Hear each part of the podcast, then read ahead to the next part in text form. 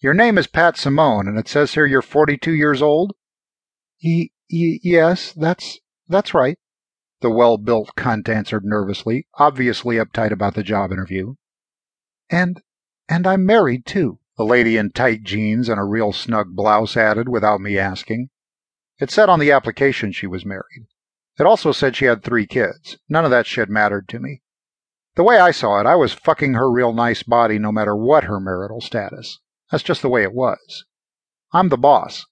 I fuck all the job applicants whether the cunt's married or not. Being the manager of a small gambling casino in Carson City, Nevada, one of my more pleasant duties is to hire shapely cocktail waitresses. The babes need to be shapely because of the skimpy outfits they all must wear to tease the male patrons. This married babe more than qualified with a killer body that filled her tight jeans and snug blouse like she was poured into them. Yeah, Mrs. Pat Simone will definitely put out, whether she wants to or not.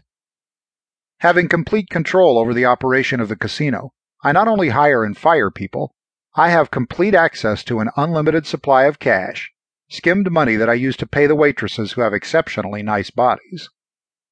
Mrs. Simone didn't know it yet, but the lovely and nervous cunt would soon join my harem of lovelies all making a ton of money, whether they want to or not.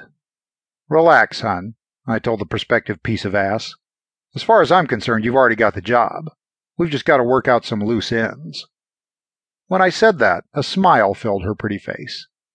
Oh, thank you so much, Mr. Stark. I really need this job, she said, definitely clearing the way for me since desperate women succumb so much easier.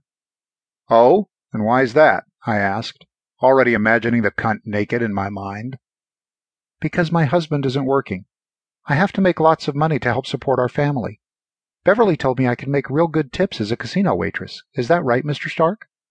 That name rang a bell since I already knew her girlfriend Beverly very well. Beverly? Beverly Wilton? Yes, that's her. Do you know her? Of course I knew Beverly Wilton. That hot cunt has made plenty of money spreading her gorgeous married legs for me. The red-headed honey is one hot piece of ass, but she wasn't always that way.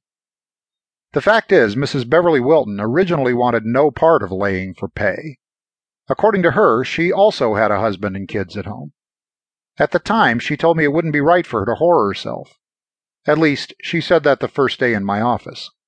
I, of course, told her differently. If she wanted the job and the big money that came with it, she had to spread open her long, gorgeous legs for me. I really don't care what you say is right, I told Beverly Wilton before flashing ten $100 bills in front of her pretty face.